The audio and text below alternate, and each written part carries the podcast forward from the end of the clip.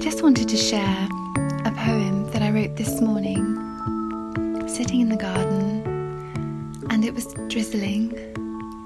Just here now, it's, it's stopped now, and just how acute our senses can be.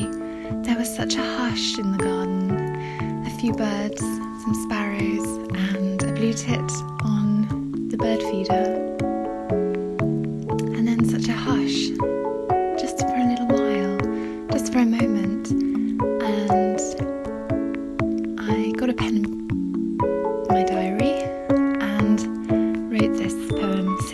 called Morning Poem.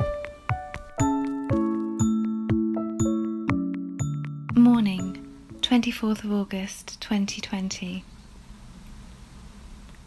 Drizzle is a soft film smoothing skin awakens, barely there, nerve endings expand, cool and hot, cool and hot. A blushing, gentle leap of the heart. Trees glisten. An emerald leaf, striated edge, is alive, accentuated, and singing as the sky whitens.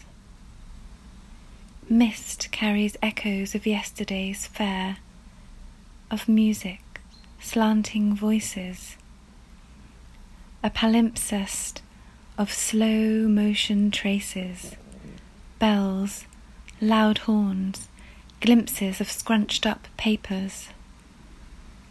120 degrees easterly, now turning, and again, again turning. It is a murmuration almost invisible.